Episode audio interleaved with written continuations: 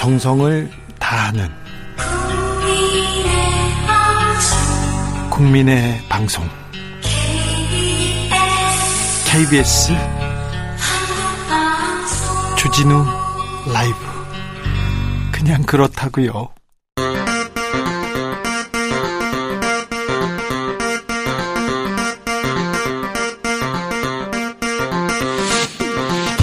주진우 라이브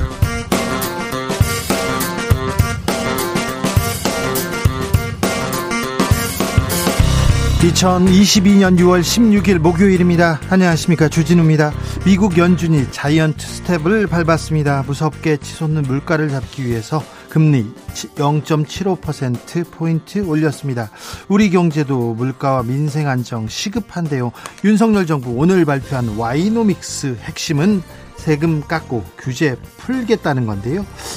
윤 대통령은 민간과 시장 주도로 경제 체질을 완전히 바꿔야 한다라고 말했습니다. 민주당은 이명박 정부 엠비노믹스 생각난다.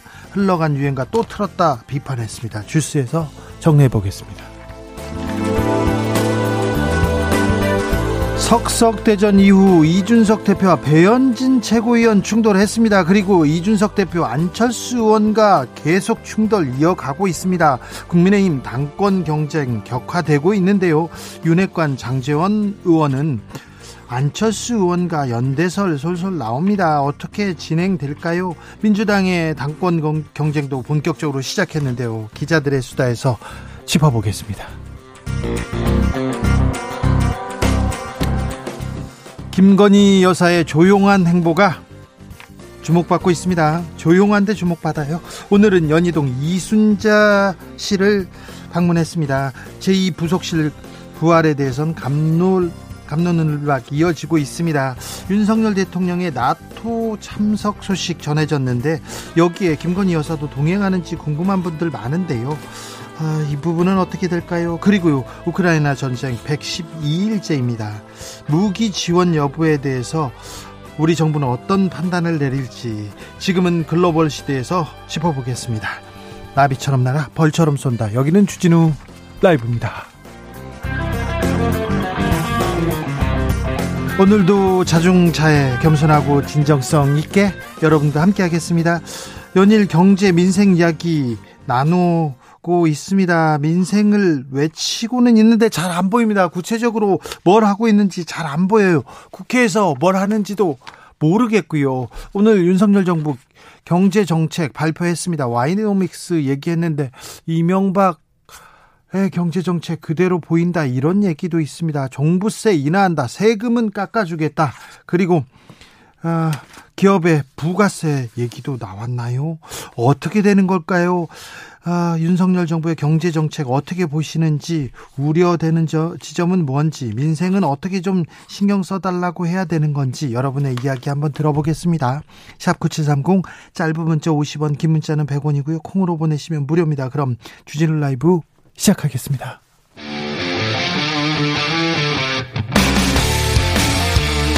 탐사보도 외길 인생 20년. 주 기자가 제일 싫어하는 것은?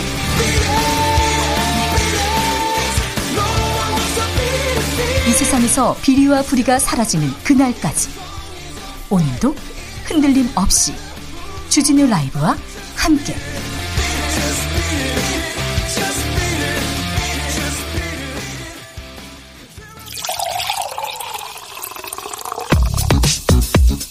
진짜 중요한 뉴스만 쭉 뽑아냈습니다. 주스. 정상근 기자 어서 오세요. 네, 안녕하십니까? 윤석열 정부 경제 경제 얘기는 하는데 실제적인 내용 없다 얘기했는데 오늘 경제 정책 방향이 나왔습니다. 네, 어, 윤석열 정부는 오늘 이 새 정부 경제 정책 방향을 발표했습니다. 어, 정부는 자유와 공정, 혁신, 연대라는 4대 기조 하에 어, 시장 경제를 복원해서 저성장을 극복하고 성장 복지의 선순환을 도모한다라는 목표를 제시했습니다. 어, 또한 직전 정부와 다르게 경제 운영의 중심을 정부에서 민간, 기업, 시장으로 전환한다라고 밝혔습니다. 전 정부와 다르게 민간, 기업, 시장으로 전환한다. 경제 운용의 중심을 전 정권에서도 그랬던 것 같은데요. 뭐라고 했습니까? 네, 윤석열 대통령은 이날 회의 모두 발언을 통해서 어려울수록 또 위기에 처할수록 민간 시장 주도로 우리 경제의 체질을 확 바꿔야 한다라면서 민간의 혁신과 신산업을 가로막는 낡은 제도와 법령에 근거하지 않은 관행적인 그림자 규제는 무조건 모조리 걷어낼 것이다라고 밝혔습니다. 그런데요, 어, 법인세 깎아주고 또 종부세 손 보고 부자 감세만 이렇게 초점을 맞췄다 이런 지적도 있습니다. 네, 정부는 경제 정책 방향을 발표하면서 재정 건전성을 중시하겠다라는 입장을 밝혔는데요. 어, 그런데 이 정작 정책의 주요 방향이 대체로 감세로 나왔습니다. 재정 건전성 얘기했는데 지금 50 몇 조 추가 경정했었죠. 그리고 또 감세 얘기를 합니다. 네, 기획재정부는 올해 4월 말 기준으로 국가 채무가 사상 처음으로 1000조 원을 돌파했다라고 밝혔고요. 이 나라 살림 적자는 40조 원에 육박했다라고 설명을 했는데 요. 어, 그런데 앞으로 이 법인세 최고세율은 25%에서 22%로 인하하고 이 종합부동산세는 1가구 1주택의 경우 이 과세 기준선을 공시가 11억 원에서 14억 원으로 올리기로 했습니다. 어, 또 초고액 주식 보유자 외에 국내 상장 주식 양도소득세는 폐지하고 증권 거래세도 내린다라는 계획입니다. 그런데 재정 건전성 중시하겠다고 했는데 돈은 풀고 세금은 깎고 재정 건전성은 어떻게 또 중시한다는 건지 이 부분에 대해서는 좀 자세히 좀 따져봐야 될 것 같습니다. 서민 관련된 정책은 없습니까? 어, 일단 이 노인 기초연금의 경우 월 30만 원에서 40만 원으로 올리고요. 네. 이 생계급여 선정 기준을 기준 중위소득 30%에서 35%로 또 주거급여 선정 기준을 기준 중위소득 46%에서 50%로 높이기로 했습니다.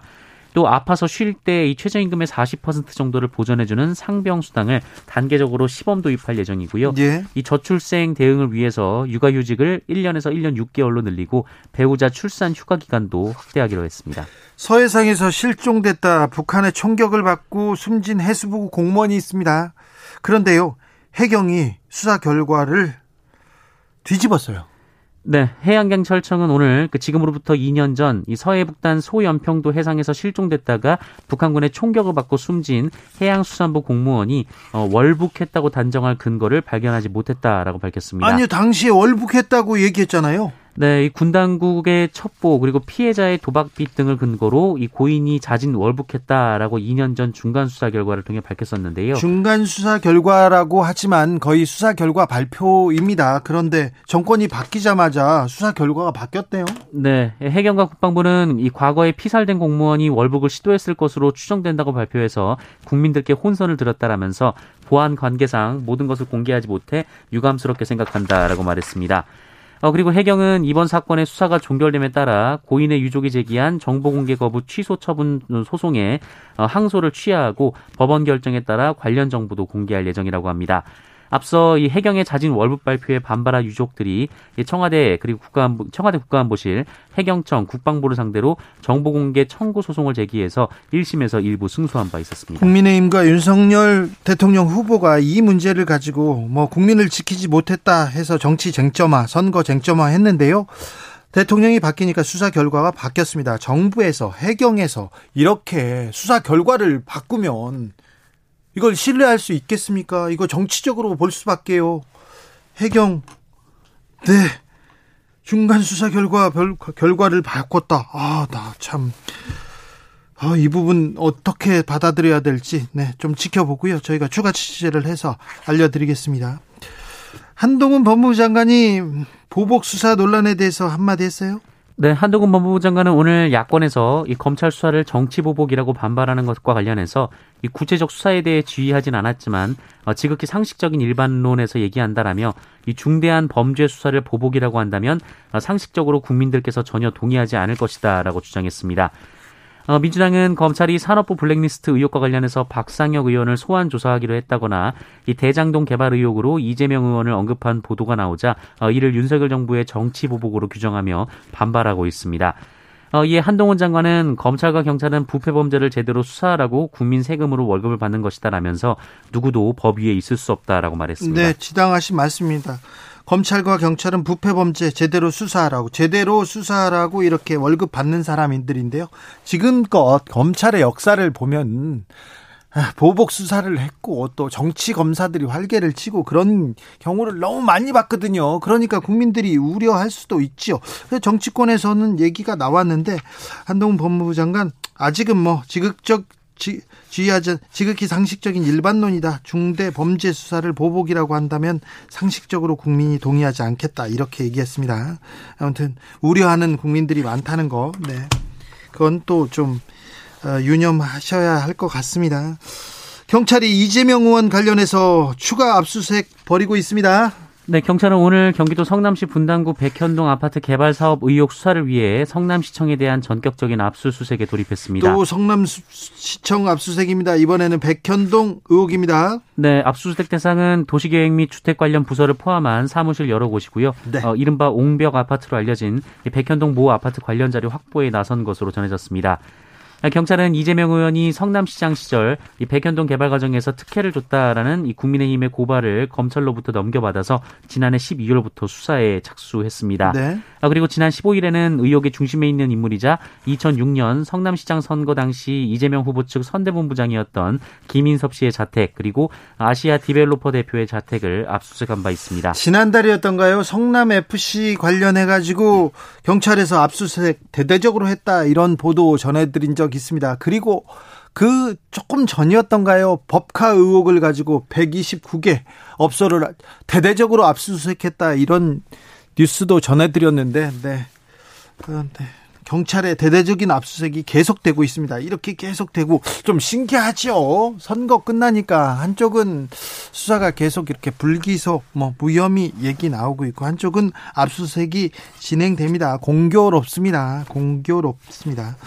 백운규 전 산업통상자원부 장관 구속영장 기각됐습니다. 네, 검찰이 문재인 정부 당시 산업 공기업 기관장들의 사퇴를 종용했다며 백운규 전 산업통상자원부 장관에 대한 구속영장을 청구했었는데요. 어제 법원이 이를 기각했습니다. 어, 서울 동부지법은 백운규 전 장관이 증거를 인멸하거나 도망갈 염려가 없고 다른 참고인과 피의자를 회유할 가능성이 없으며 네. 검찰이 적시한 혐의는 다툼의 여지가 있기 때문에 구속할 경우 피의자의 방어권 행사에 지대한 영향이 있다라고 밝혔습니다.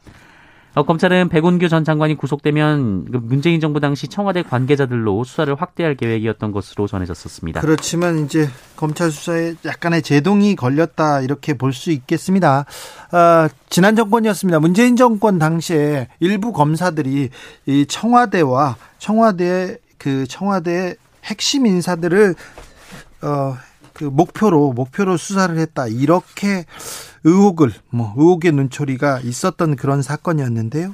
아무튼 어, 백 장관의 영장은 기각됐습니다. 청와대 관계자로 수사가 확대될지는 조금 지켜봐야 될 것 같습니다. 윤석열 대통령 국민통합위원장에 김한길 전 의원 임명했습니다. 네, 윤석열 대통령은 오늘 그 대통령 직 속 국민통합위원회 위원장에 김한길 전 인수위 국민통합위원장을 임명했습니다. 네. 어, 대통령직 인수위원회 내에 이 국민통합위원회 기구를 상설화한 것인데요. 이 국민통합을 위한 정책과 사업을 주로 담당하게 된다라고 합니다. 국민통합을 위한 정책과 사업을 담당한다고 합니다.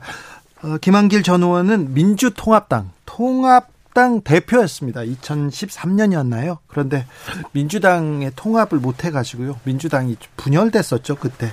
그래서 민주계에서 탈당 탈당해 하고 국민의당으로 갔었는데요. 민주당에서는 분열의 정치인, 통합이 아니라 분열의 정치인으로 이렇게 불리기는 하는데 국민통합위원장에 임명됐습니다. 봉하마을에 갔던 김건희 여사 오늘은 이순자 씨를 찾았습니다. 네, 윤석열 대통령의 부인 김건희 여사가 오늘 숨진 전두환 씨의 부인 이순자 씨를 예방했습니다. 어, 김건희 여사는 앞서 지난 13일 경남 김해 봉하마을을 찾아서 고 노무현 전 대통령의 부인 권양숙 여사를 만났었는데요. 네. 예, 당시 방문에 지인을 동반했고 어, 그 과정에서 대통령실의 코바나 컨텐츠 관련 인물들이 채용된 것으로 드러나서 논란이 된 바 있습니다. 이번에는 그, 그 코바나 컨텐츠 출신 직원들 그리고 김 모 교수 이렇게 같이 가지는 않았겠죠? 네, 아직 전해지진 않고 있습니다. 네. 국민의힘에서 최고위원 자리를 놓고 이준석 대표와 안철수 의원 어 갈등이 심각합니다. 네, 국민의힘과 국민의당이 합당하면서 이 국민의당 측에서 국민의힘 최고위원 두 명을 추천하기로 했었는데요. 안철수 의원은 이 자리에 이 정점식 국민의힘 의원 그리고 김윤 전 국민의당 서울시당 위원장을 추천했습니다. 네. 어, 그러자 이준석 국민의힘 대표가 김윤 전 위원장의 경우 막말 인사하라면서 반대를 했고 이 정점식 의원은 국민의당 목세 최고위원인데 왜 국민의힘 의원을 추천하냐라면서 반대를 했습니다. 국민의힘 국민의힘 의원을 추천한다고 반대했습니다. 국민의힘 대표가. 네, 이 갈등이 이어지는 상황에서 뉴시스 보도에 따르면 오늘 이준석 대표가 비공개 최고위원회 회의 자리에서 이 정점식 의원은 절대 최고위원으로 받을 수 없다라는 얘기를 하면서 안철수 의원이 땡깡을 부리고 있다라는 말을 했다고 보도했습니다. 또한 김윤 전 위원장도 부적절하다는 입장이었다라고 전했습니다. 갈등이 커집니다. 그 죄송한데 정치자분들한테 죄송합니다만 뭐 개 관련된 비속어 그리고 깽 이런 이런 땡 이런 비속어를 계속 쓸 전할 수밖에 없는데요. 정치권에서 좀 언어를 좀 자중해 주셨으면 좋겠어요. 지금 그 그 뭐 배우는 사람들도 있을 텐데 나이 어린 사람도 있을 텐데 정치권의 말이 당 대표가 하는 말이 너무 거칠어요. 그래서 뉴스에서 그걸 계속 전하는 입장이 좀 불편합니다. 불편합니다. 갈등 어떻게 되는지 중재안 어떻게 되는지 잘 모르겠어요. 배현진 최고위원하고도 이렇게 부딪히더라고요. 악수를 하는데 얼굴도 안 보고 노룩 악수 이렇게 하는데 악수인지 뭔지 손을 잡는 건지 안 잡는 건지 갈등이 좀 있어 보이더라고요. 네, 손은 잡긴 잡았습니다. 그래요? 네, 눈은 아, 마주치지 않았습니다. 안 보면서 이렇게 네. 노룩. 네, 알겠어요. 얼굴 얼굴을 보고 악수를 안 하는 게 낫지 않을까 이렇게 생각했는데 얼굴 보기 싫은 건가요? 국민의힘에서는 네 갈등 이어지고 있습니다. 네, 좀 이런 갈등 이런 조금 다툼이 국민을 위한 다툼이어야 되는데 이게 다 누가 봐도 이게 누가 봐도 당권 그리고 뭐 알력 싸움 그다음 주도권 경쟁 이거지 않습니까?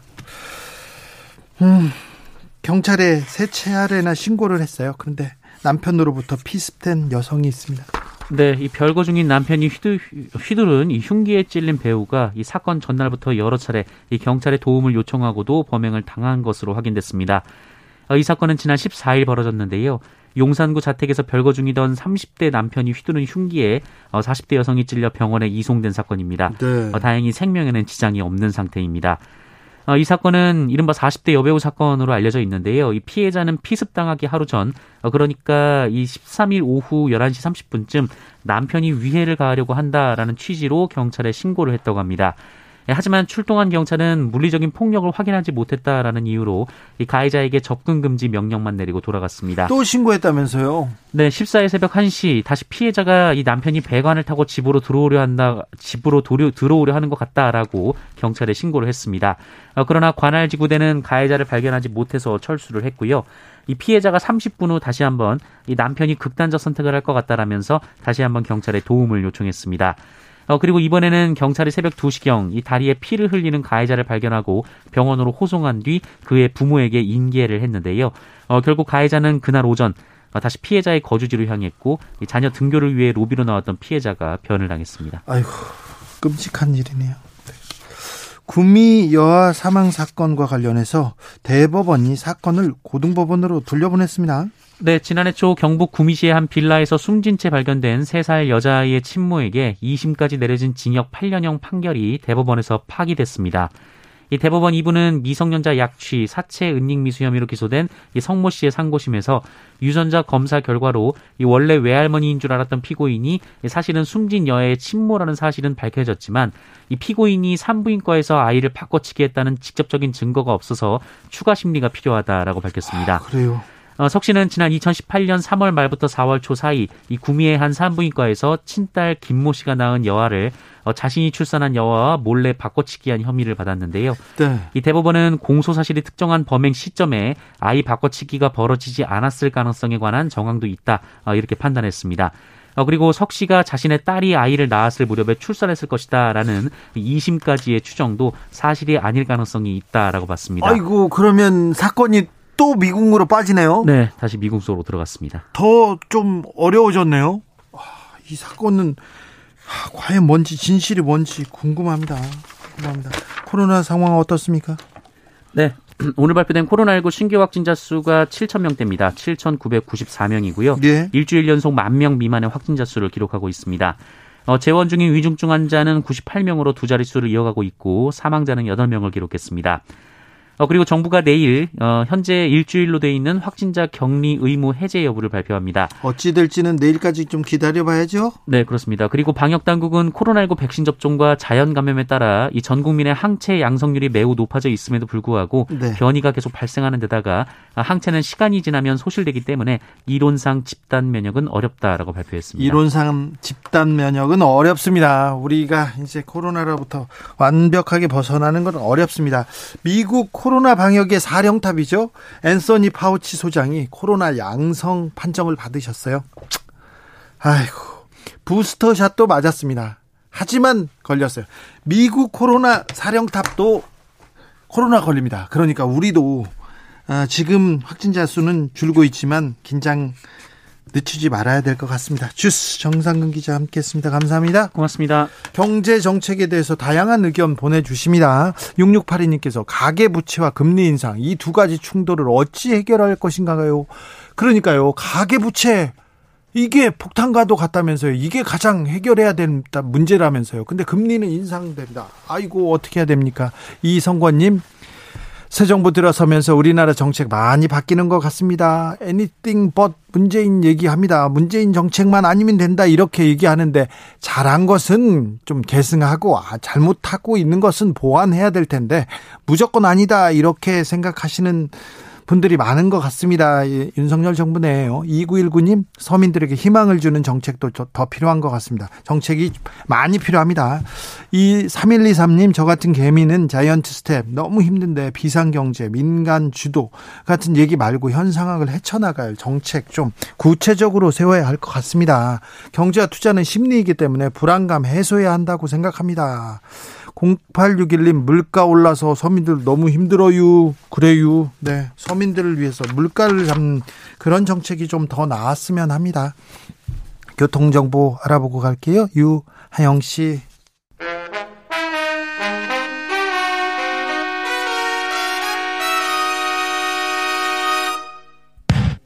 주진우 라이브 돌발 퀴즈. 오늘의 돌발 퀴즈는 객관식으로 준비했습니다. 문제를 잘 듣고 보기와 정답을 정확히 적어 보내주세요. 코로나 팬데믹 시대를 지나 이거 시대에 접어들면서 전 세계 관광 수요가 점차 늘어나고 있습니다. 국제선 항공편이 정상화되는 대로 우리나라를 방문하는 외국인 여행객들도 급증할 것으로 예상되는데요. 에피데믹, 팬데믹을 지나 풍토병으로 굳어진 감염병을 뜻하는 이것은 무엇일까요? 보기 드릴게요. 1번 엔데믹, 2번 세라믹, 다시 들려드릴게요. 1번 엔데믹 2번 세라믹 샵9730 짧은 문자 50원 긴 문자는 100원입니다. 지금부터 정답 보내주시는 분들 중 추첨을 통해 햄버거 쿠폰 드리겠습니다. 주진우 라이브 돌발 퀴즈 내일 또 만나요.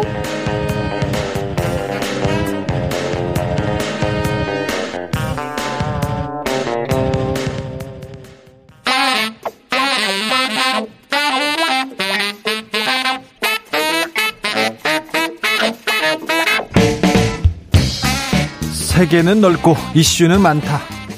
우리 시야를 국제적으로 넓혀보겠습니다. 국내 뉴스, 국제 이슈 다 덤벼라. 지금은 글로벌 시대. 지금은 글로벌 시대 지글시 출발하겠습니다. 첫 시간입니다. 국제적으로 토크 가능한 두 분 전문가들 모셨습니다. 군사 외교 안보 전문가 김종대 전 의원 어서 오세요. 안녕하십니까. 세계적인 평론 스케일입니다. 이승원 평론가 어서 오세요. 네, 안녕하세요. 이승원입니다. 네. 반갑습니다. 잘 좀 부탁드립니다. 네. 네. 뭐 저만 잘하면 돼요. 저보다 말을 못하는 사람은 없어요. 네. 아이고, 잘 부탁드리겠습니다. 네. 알겠습니다. 네. 묻어가겠습니다. 네. 김종대 의원에게. 네. 아니요, 아니요. 저희 김종대 의원한테는 별 기대 없습니다. 아, 그래요? 아, 아 그럼요. 네. 이런 멘트 좋아요. 네. 네. 네. 별 기대 없어요. 워낙 잘하시니까. 네. 이승원 씨한테 저희는 네, 기대가 큽니다. 나토 정상회의 먼저 가보겠습니다. 나토 정상회의 어, 좀 생소합니다. 우리하고 나토는 좀 아니 뭐좀 멀잖아요. 우리가 회원국이 아니거든요. 예. 이번에 참석도 회원국의 자격이 아니라 네. 뭐 창왕 그러니까 옵저버의 자격으로 가는 거지. 네. 이것도 또 우크라이나 전쟁이 아니면 참석할 일도 없거든요. 네. 예, 그런 면에서 이번에는 나토 정상회담에 우리 대통령이 가고 일본 기시다 총리도 가요. 네. 이렇게 해서 범세계적인 어떤 회의 공동체가 아, 우크라이나에서 러시아를 더 규탄하고 힘을 모으자. 아마도 이렇게 좀 붐을 만들려는 의도가 있다고 보여지네요. 네. 음. 우크라이나에 대해서 지금 그럼 러시아를 압박하는 그런 회의가 될 것 같네요.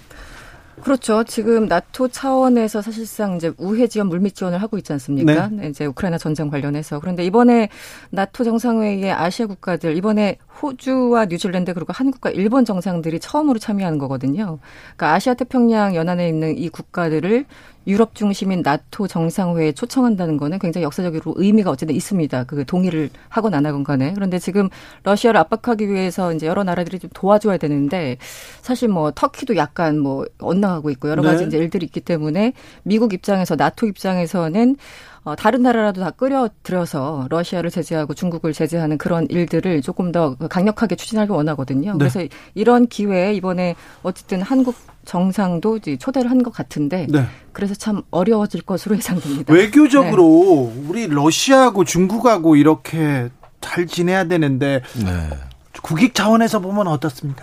이게 빈손으로 갈 수 없다는 게 문제예요. 지금 한국이 굉장히 중요한 나라가 돼 버렸어요. 아시다시피 유럽에는 무기를 대량 생산하는 나라가 없습니다. 네. 군대가 20만 명 이상 되는 나라 없거든요. 네. 근데 한국엔 뭐 60만 군대에다가 전차를 뭐 500대, 무기도 많고요. 뭐 어떨 땐 1000대 이런 규모의 경제를 달성하다 보니까 저가의 무기를 신속하게 제공할 수 있는 무기 공여국이 지금 한국이 급격히 부상되고 있고 그래서 지금 한국한테 무기 지금 지원하라 이런 압박이 있지 않습니까? 뭐전 세계가 아마 윤 대통령 입을 쳐다볼 거다. 그래요? 예. 그리고 지금 미국으로부터 계속 요구가 나오고 있고 폴란드에서 장관 왔다가 사절단 왔다 뭐 우크라이나에서 오고 하는 게 전부 다 무기 지원이에요. 미국에서 지금 압박하고 있습니다. 예, 제가 어제 뭐 저기 그 외교부 쪽을 알아봤는데 에, 미국이 한미 관계에 관심의 90%가 무기 지원이다. 아 그래요? 예, 그 정도로 지금 절박합니다. 아 거기 가가지고 윤석열 대통령이 좋아 그냥 빠르게 줘 이런 식으로 가면 안 될 텐데요. 그러니까 지금은 제3국 수출, 예컨대 캐나다나 폴란드에 수출하는 건 그나마 예. 어떤 그 우크라이나에 대한 직접 지원은 아니고 간접 지원 형태를 취하게 되는 것인데요. 만약에 이것이 어떤 규모와 양 어, 질적으로 또 어떤 우크라이나의 직접 지원을 어떤 하기를 원하는 국제사회 여론의 압박감을 느낀다면은 이번 나토 정상회담에서 뭔가 그 모르는 척 할 수는 없거든요. 그러려면 가지 말아야죠. 그러니까 문재인 정부 같은 경우는 지금 살상 무기의 경우에는 한반도가 어쨌든 남북 대치 상황이고 준 전시 상태이기 때문에 우리 무기를 줄 수 없다라는 게 기본적인 입장이었어요. 네. 그래서 한 30억 30억 원 어치의 이제 뭐 비전투 군수물자라고 하죠. 뭐 조끼나 뭐 헬멧 이런 것들을 지원을 방탄조끼. 했던 네, 방탄 조끼 이런 것들. 그래서 문재인 정부는 딱 거기까지 스탠스를 취했죠. 왜냐하면 현실적으로 러시아와 모든 걸 다 끊어버릴 수는 없고 국제적인 어떤 위치가 좀 애매하기 때문에 그랬던 건데 윤석열 정부에서는 그 조금 더 한 발 더 나갈 것 같아요. 최근에 이제 국, 신- 신범철 국방부 네. 차관도 그렇고 조금 더 적극적인 역할을 하겠다고 했으니 말씀 의원님께서 말씀하신 것처럼 이번에 나토 정상회의 갈 때 빈손으로 갈 수 없거든요. 뭐라도 약속을 주고 약속을 받고 이런 게 거래가 되어야 될 텐데 과연 어느 수준으로 될 것인가. 그리고 당장 말씀하신 것처럼 캐나다, 폴란드 같은 경우는 이제 우크라이나에 본인들이 지원을 하고 나니까 자국에 이제 무기가 없으니까 한국에서 우리한테 좀 낮은 가격으로 수출해 이렇게 이제 압박을 하고 있는 거거든요. 네. 그러니까 사실상 그게 우회 지원인 거죠. 그래서 이번 이런 부분을 어떻게 정교하게 얘기를 할지는 네, 의문입니다만 어쨌든 네. 어려운 상황입니다. 네. 느티나무님께서 그동안 나토에서 초대해도 전 대통령들 참여 안 한 게 맞습니까? 물어봅니다. 아니 나토 정상회담에 우리 정상을 초청할 일이 없고 그렇죠. 예, 제가 나토 그 의원총회에 참석한 적이 있습니다. 아 그래요? 어, 예, 네. 그때도 옵저버 자격입니다. 네. 참관하라는 거예요. 네. 예, 물론 신청하면 발언권은 줍니다만은 네. 그러나 그것은 어떤 의결이라든가 정식 발언이 아니라 네. 어디까지나 참고용으로서 하는 것이고 네. 어, 그런 면에서 나토는 대서양 동맹이고 가치 동맹이라고 합니다. 네. 어, 이런데 아시아하고 어느 정도 거리를 둬서 우리가 유럽의 분쟁이 아시아로 이 확대되는 것을 거리를 더 왔기 때문에 나토라는 어떤 집단 안보 체제에 네. 한국이 참여한다는 것은 그동안 있을 수 없는 일이었고 그렇죠. 고려되지 않았다. 이번 분명히 말씀드립니다. 네, 지금 말씀하셔서 제가 잠깐 설명을 덧붙이자면 이번에 나토 정상회의 참석을 다자기구 이렇게 표현하는 경우가 있어요. 언론에서 보면 다자기구. 그런데 여러 명이 모인다고 다자기구가 아니라 원래 이제 정책의 맥락상 다자기구는 뭐 유엔이나 아니면 뭐 WTO나 이렇게 다자 그러니까 어떤 진영이나 이런 것과 상관없이 여러 사람이 이견이 있더라도 여러 나라가 모여서 뭔가를 진행해야 되는데 지금 나토는 정확히 얘기하면 안보 동맹체입니다. 집, 단 군사 동맹인 네. 것이죠. 그렇기 때문에 다자 기구에 참여한다라는 식으로 그냥 마냥 발랄하게만 해석하면 좀 음, 문제가 있다 이런 말씀을 좀. 예, 네. 동맹과 다자는 다른데 한 가지 그렇죠. 참고는 어 최근에 그 로이드 오스틴 미 국방장관이 전 세계 그 국방장관 회담을 네 소집해가지고 이미 어떤 그 다자의 틀에서 우크라이나 지원의 어떤 그 프레임은 만들어 놨거든요. 네. 예, 그래서 이런 어떤 우리 이종섭 국방장관이 거기에 화상으로 이미 참여를 했기 때문에 계속 이어지는 겁니다. 그렇죠. 그러니까 네네. 현 정부 들어와서 일단은 글로벌 중추 국가를 표방해 놨기 때문에 어떤 책임 있는 행동을 하겠다고 이미 우리가 먼저 이야기를 했고 네. 우크라이나의 지원을 확대하겠다고 했고 그러니까 이번에는 이 부담을 안고 갈 수밖에 없는 거예요. 그래요? 예. 나토가 뭔지 좀 알려주세요 하는데 나토는 북대서양 조약기구고 소련의 팽창을 막기 위해서 유럽에서 이렇게 미국과 유럽에서 이렇게 만든 기구인데 근데 우리나라는 좀 멀어서 멀어서 이렇게 쳐다봐도 될 텐데 계속 끌려 들어가네요. 그러니까 굉장히 이거는 어떤 비용과 책임이 따르는 문제입니다. 이스라엘이 왜 중립을 지킵니까? 이란과 시리아 때문입니다. 네. 만약에 왜 우크라이나 편들었다가 러시아가 이란을 지원하면 오히려 중동의 안보 비용은 더 커지고. 아니 우리도 어, 북한과 중국 있잖아요. 예, 그러니까 이렇게 안보가 민감한 나라들 이런 나라들은 어떤 우크라이나 유럽에서의 폭력의 파장이 우리한테 미쳐서 그것이 안보 비용을 급격히 증대시키는 일을 하지 말아야 되는 거거든요. 그래서 이스라엘도 철저하게 중립을 지키고 인도도 그러고 있잖아요. 네. 이런 면에서 우리가 지금 중요한 거는 우크라이나 물론 중요하고 지원해야 됩니다. 그러나 우리의 안보의 제일 목표는 여전히 북한이라는 거. 이 점을 잊어서는 안 되는 거죠. 우리는 조금 이렇게 좀 영리하게 영리하게 좀 자리를 지킬 수도 있는데 아무튼 가시, 가시네요. 우크라이나 침공한 지 112일 차인데요. 전쟁은 이렇게 장기전으로 돌입했어요. 네. 끝날 기미가 보이지 않습니다. 그러니까 저는 미국의 입장이 참 이해가 안 되는 게 전쟁 초기에는 젤렌스키더러 전쟁 같지도 않으니까 망명해라. 그 70여 이 시간 안에 함락된다. 이때는 음. 러시아를 너무 과대평가하는 네. 극단주의가 네. 나타나고. 네, 네. 근데 우크라이나가 잘 싸우니까 이번에는 또 입장을 바꿔가지고 4월부터는 러시아를 실패 국가로 만들겠다. 약화시키는 게 목적이다 해서 확전을 불사하는 발언을 하다가 최근에 미국의 인플레이션이 8%가 올라가고 세계적인 공급망이 흔들리니까 이번에는 또 이번 전쟁의 목적은 우크라이나의 독립과 주권을 지키는 거다. 영토가 아니에요. 영토가 아니라 음, 독립과 주권을 주권. 지켜. 네. 이렇게 또 한 발 빼고 있어요, 지금. 그러면서 어, 우크라이나에 약속했던 그 장거리 그 공격 무기들이 약속한 날짜에 안 들어가고 자꾸 늦어지면서 음. 지리멸렬한 교착 상태에 빠지는 겁니다. 그러다가 이제서야 불과 이게 한 12시간 전에 뜬 뉴스인데 그 이제 그 다연장 로켓 같은 어 그 러시아군을 이렇게 장거리에서 타격하는 무기를 보내겠다. 이거는 우크라이나군이 밀리니까 밀리지만 말라고 하는 거예요. 이건 전쟁을 이기겠다는 얘기도 아니고 그러니까 애매모호한 그 회색지대에서 지금 놀고 있어요. 이게 지금 장기화되는 어떤 불안의 요인의 하나라고 저는 또 봐요.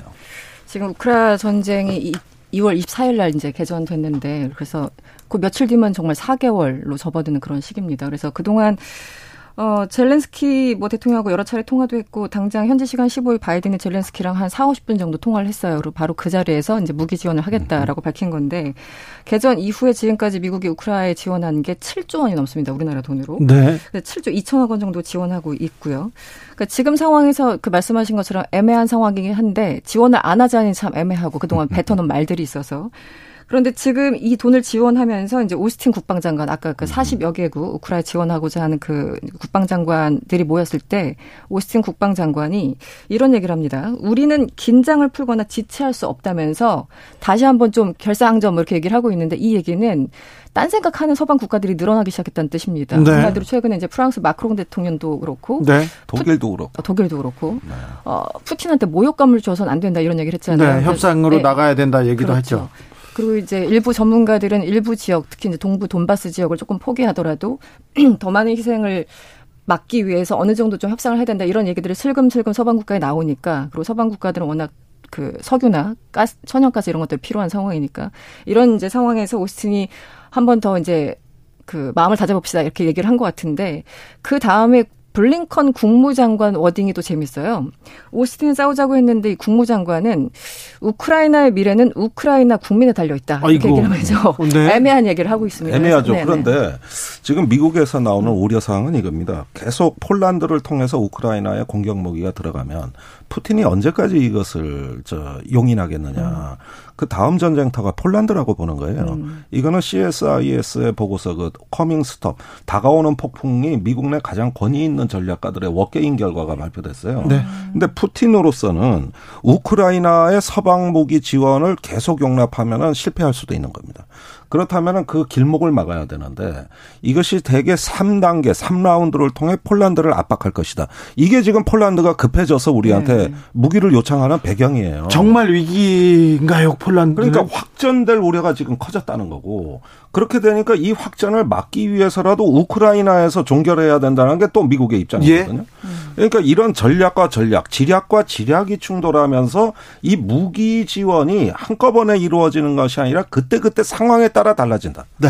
이게 지금 우리로서는 매우 민감하고 그 곤혹스러운 측면이에요. 2186님께서 미국이 세계 질서를 지키는 게 아니라 세계 혼란을 일으키고 있네요. 이런 얘기도 하셨습니다. 최성우님은 그러니까 우크라이나에 무기를 지원하면 러시아와 적대 관계 되는 거 아닌가요? 러시아에 진출한 한국 기업도 아, 걱정이고요. 얘기하는데 우리 정부가 우크라이나에 무기 지원 가능성 있습니까? 어떻게 보십니까? 저는 있다고 봅니다. 이게 이번에요? 예, 간접 지원을 강화해서 결과적으로 우크라이나에 무- 항공 무기가 들어간다. 제가 보기엔 자주포부터 시작이 될 것 같고요. 근데 그럼 파장이 만만치 않을 것 같은데요. 자, 일 최근에 그 이준석 대표가 우크라이나 가기 그 전주에 네. 어, 모스코바 주재 신홍철 북한 대사가 루안스크에 나타났어요.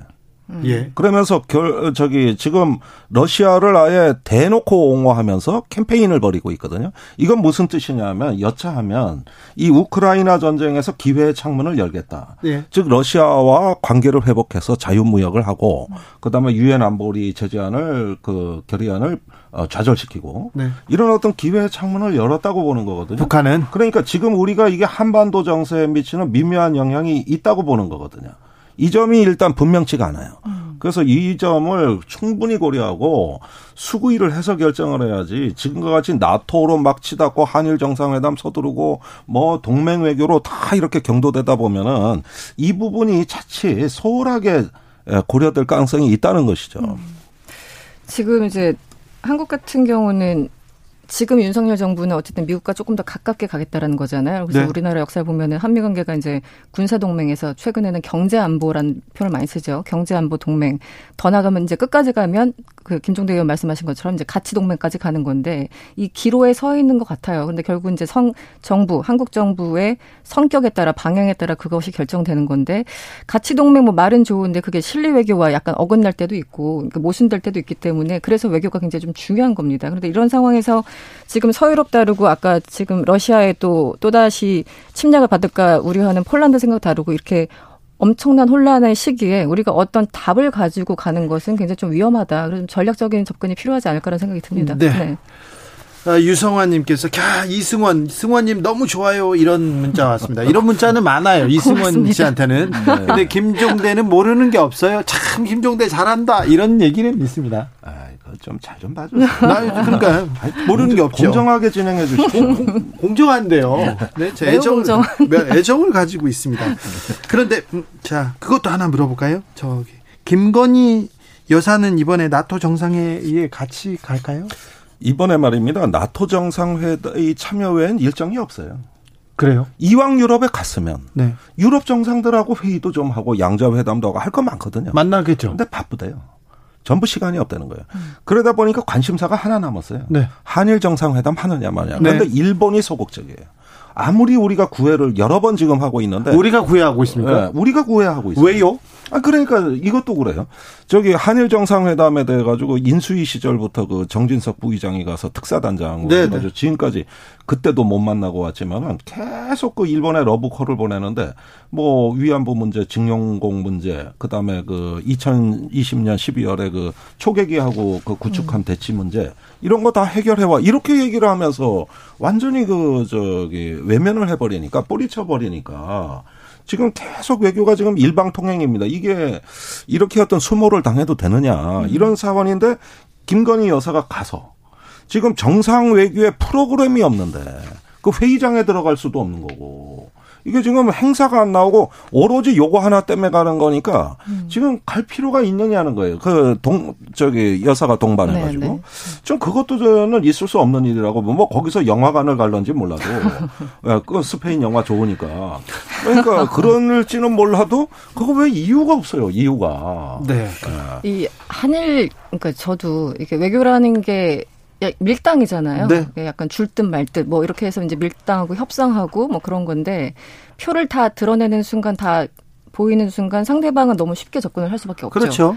그러니까 지금 일본과의 관계 그렇습니다. 윤석열 후- 당시 이제 대선 후보 같은 경우는 뭐 그 유사시에 뭐 일본이 이제 들어올 수도 있다 이런 발언까지 하면서 일본과 관계 개선을 굉장히 하겠다라는 여러 가지 이제 메시지를 계속 보내지 않았겠습니까? 일본 입장에서 너무 thank you인 거예요. 문재인 정부에서는 계속 신경전이 있었는데 새로운 윤석열 정부가 알아서 해주겠다니 얼마나 감사한 일입니까? 네. 그래서 지금 얘기하고 있는 이제 위안부 문제나 지소미아 문제나 특히 이제 강제징용 용 배상 문제 이거 해결책을 가지고 와가 지금 기시다 총리의 입장이에요. 네.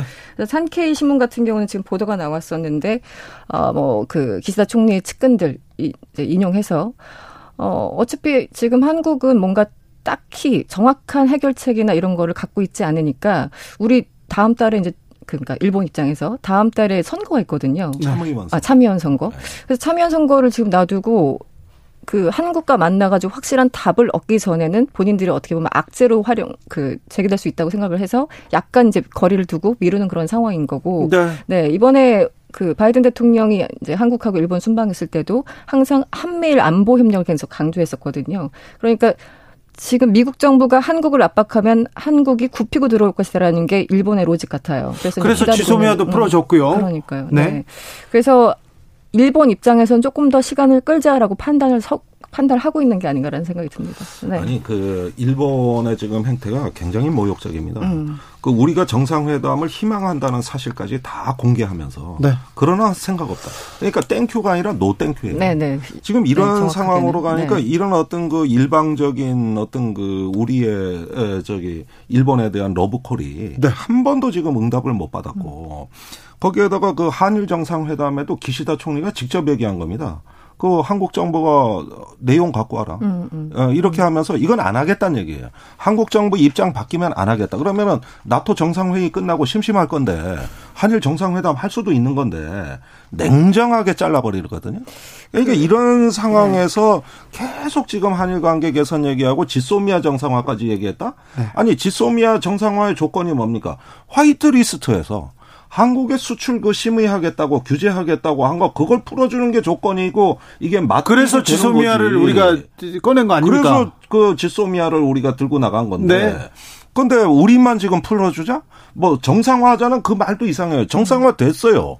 근데 뭘 또 정상화하자는 얘기인지 그거를 우리는 받는 그게 없네요. 얻는 게. 의미를 모르겠다. 이게 지금 주한 일본 대사의 반응이에요. 음. 그러면은 이렇게 자꾸 그 뭔가 미국 일본도 우리한테 해줄 게 있고 풀어줄 게 있는데 그 부분은 말도 못 꺼내고 그냥 우리가 자꾸 뭘 정상화하겠다 개선하겠다 이렇게 해버리면 음. 이거 어디로 가는 겁니까 이게?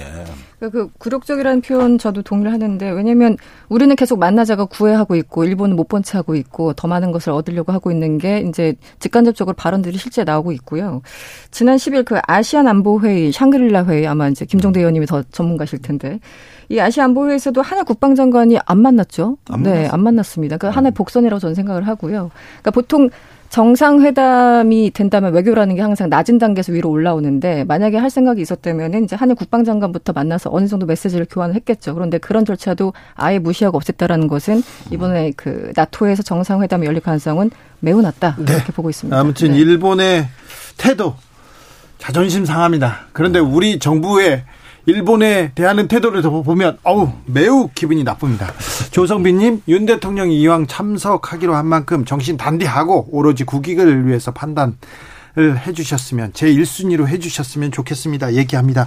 그런데요, 어, 지금 물가가 계속 뛰고 있습니다. 유가 계속 뛰고 있는데 미국에서 그래서 사우디하고 관계 개선을 하려고 합니다. 미국에 미국 조 바이든 대통령이 사우디에 가면 갑자기 또 사우디에서도 선물을 줄 수밖에 없잖아요. 네. 그러면 석유 증산하고 그래서 물가를 좀 잡지 않을까 그런 기대도 해봅니다. 이달 초에 이제 OPEC이라고 석유 수출국들의 모임이 있죠. 네. 네. 그래서 이제 OPEC 플러스라고 해서 비OPEC 국가까지 합해서 한 스물 몇 개 국가가 이제 같이 있습니다. 러시아까지 포함되는 건데 이달 초에 보도가 나온 게 다음 달과 다다음 달, 그러니까 7월과 8월 두 달에 걸쳐서 지금 하루 생산량보다 두 배를 늘리겠다고 얘기를 한 거예요. 근데 그때가 어떤 시기냐면 올해 초, 이- 이달 초가 바이든이 중동 가서 어, 빈살만 그 왕세자를 만날까 말까 이런 이제 보도가 슬금슬금 나올 때였고 그때 네. OPEC 플러스가 딱 증산한다고 보도가 나와서 아 뭔가 이제 물밑으로 얘기가 되나 보다. 왜냐면 그동안 계속 OPEC 플러스 측에 증산을 요구했는데 우리 여력이 없다고 계속 이제 배짜라 이러고 있었거든요. 근데 지금 여러 가지 상황이 좀 그렇고 그런데 문제는 바이든 대통령이 그 왕세자 무함마드 빈 살만에 대해서 공개적으로 엄청나게 욕을 했었고 처음에 그랬죠. 네. 그, 왜냐면 이제 그 사우디 반체제. 언론인 카슈끄지 지난 2018년 살해 당했죠. 커- 터키에서. 그래서 대놓고 왕따 시킨다고 얘기했고 인권 문제를 엄청나게 거론해서 빈 살만 그 왕세자는 무시하고 그 아버지 그러니까 왕하고만 더- 전화 통화하고 네, 이랬었어요. 네. 그랬었는데 이번에 물가 그리고 11월 중간 선거 앞두고 인플레이션이 8.6%까지 올라가니까 너무 급해진 거예요. 그래서 이제 다음 달 한 중순쯤에 중동에 가면서 사우디 직접 가서 그렇게 무시했던 홀드했던 왕세자를 만난다고 하니 왕세자도 어느 정도 좀 준비는 해야 될 텐데 7, 8월 넘어서 뭐 9월, 10월에도 증산이 가능할지는 모르겠습니다만 일단 뭔가 새로운 뉴스가 나오지 않을까 슬, 예, 살짝 기대를 기대합니다. 해봅니다. 네. 예, 저는 그런 상황 보면 전에 베네수엘라도 비슷하게 간 적이 있습니다. 음. 그때도 그렇게 그 인권이나 문제 많다고 해놓은 베네수엘라에 석유 증산이 급하다고 어 그때 국무장관 보낸 적이 있는 이 미국이 지금 어떤 전 세계적인 자원 관리에서 실패하면 미국의 패권에 큰 도전이에요. 전 세계 에너지 상황을 미국이 지금까지 관리하는데 몇 번 실패해서 70년대 스태그플레이션이라든가 어떤 세계 정세가 변동이 심해 발생한 적이 있습니다. 지금이 마찬가지인데 저는 조 바이든 대통령이 지금 이래가지고 버틸 수 있겠느냐. 지금 30%대 지지율이에요. 네. 더 떨어질 가능성 크고요. 거거든요. 네. 예, 이런 상황에서 어떤 미국 내에서의 어떤 혐오와 적대에 어떤 그 범죄도 증가하고 있고 대통령이 정치적 위기에 처한다. 이런 상황에서 우크라이나 전쟁은 계속되고 공급망의 위기가 온다. 이거 진짜 우리나라 정신 바싹 차려야 될 상황이 돼버렸습니다. 이게. 네. 북한이 최근에 북한이 윤석열 대통령을 직접 저격합니다. 이름 조지프 윤으로 바꾸고 사무실 간판도 화이트하우스 2.0으로 다는 게 어떤가 이렇게 얘기했던데 직접적으로 이렇게 이렇게 저격하는 이유가 뭡니까? 그러니까 북한으로서는 참 상대하기 쉬운 정부가 생겼어요. 옛날에 문재인 대통령은 저걸 믿어야 될지 말아야 될지 저 말을 어떻게 해석해야 될지 좀 북한을 고민하게 했거든요. 그래서 나중에 실망도 많이 했지만 근데 윤석열 정부는 깔끔하잖아요. 예, 깔끔하게. 저 해석의 여지가 별로 없고 무조건 동맹 그다음에 어떤 그 북한에 대해서도 원칙, 억제, 힘에 의한 평화 이러니까 미, 국 최고 예, 그렇게 되니까 어떻게 보면은 복잡한 해석을 필요로 하지 않는 어, 남한의 정권을 만난 거거든요. 네. 그리고 강대강을 천명한 입장입니다. 저번 어, 중앙당 전원 회의를 통해 가지고 여덟 방 쏘면 예. 여덟 방 또 쏘고 예, 그래서 대적 투쟁을 하겠다. 그러니까 요즘 북한의 말도 해석의 여지가 없어요. 네, 네. 너무 일관되고 분명해요. 그래서 결국은 강대강, 단순함과 단순함이 충돌 하고 의지와 의지가 충돌하는 하나의 판이 짜졌다. 예, 그런 점에서 뭐 계속 이런 이야기는 반복될 겁니다. 2020년에 김여정 부부장이 이제 대적 투쟁이라는 단어를 썼었고 잠시 쉬어가다가 이번에 다시 이제 대적 대적 투쟁이라는 표현이 나왔는데 어, 윤석열 정부 들어서 이제 북한 주적이라고 강력하게 이제 규정을 했고요. 거기에 네. 대해서 말씀하신 것처럼 강대강으로 나가겠다라는 거고 이미 지난 2018년에 했던 그 모라토리엄을 이제 끝내겠다고 선언한 상황에서 북한은 어떻게 보면 이제 다 고리가 풀린 겁니다. 본인들이 네. 하고 싶다는 것을 다 할 의지가 있고 지금 준비도 돼 있는 것 같아서 그러니까 저는 그 이명박 박근혜 당시 이제 북한이 지금까지 여섯 차례 핵실험했는데 네 번이 박근혜 이명박 때였거든요. 네. 그래서 네 차례 시험. 근데 그때 충분한 말폭탄이 서로 오고 가지 않아서 그렇게 핵실험을 했습니까? 아니면 충분한 우리가 준비가 안 돼서 그랬습니까? 그 아니죠. 위기를 조장한다고 해서 그 어느 쪽이 됐든 핵실험과 뭐 미사일 무기 시, 어, 무기 실험 이런 것들을 그 자제시킬 수 없어요. 그러니까 외교가 필요한 건데 외교가 아니라 지금 말만 나오고 있는 상황이어서 굉장히 네. 좀 우려스럽다 말씀. 우크라이나에서 네. 배워야죠. 전쟁이 나면 그냥 다 공멸입니다. 그 전에 외교력으로 그 정치력으로 좀 이 긴장을 좀 갈등을 좀 완화시켜야 되는데 계속 강대강으로 좀 높이기만 긴장을 고조만 시킵니다. 이근우님께서 오늘 게스트 좋고요. 깔끔합니다. 어, 배울 게 많았어요. 음. 저도 많았습니다. 신진선님, 김종대, 이승원, 이시화. 어, 뭐죠? 한마디로 유력하게 기에 꽂힙니다. 저도 음. 그렇게 생각됩니다. 모처럼 공정한 진행 가능합니다. 네, 네. 아, 첫 방송인데 많이 배웠습니다. 아, 이렇게 실력자들인데, 참 실력자들이 또 배우겠습니다. 두 분한테. 네, 고맙습니다. 네. 처음인데, 뭐, 감사합니다. 제가 열심히 배웠습니다. 김종대 전 의원, 이상, 이승원 평론 가 전문가 감사합니다. 네. 고맙습니다. 네, 다음에도 오셔야 되겠어요. 네. 네한 번 더 가르쳐 주셔야 되겠어요. 한 번이 아니라 계속요. 저는 잠시 쉬었다가 숨 좀 돌리고 6시에 2부 이어갑니다.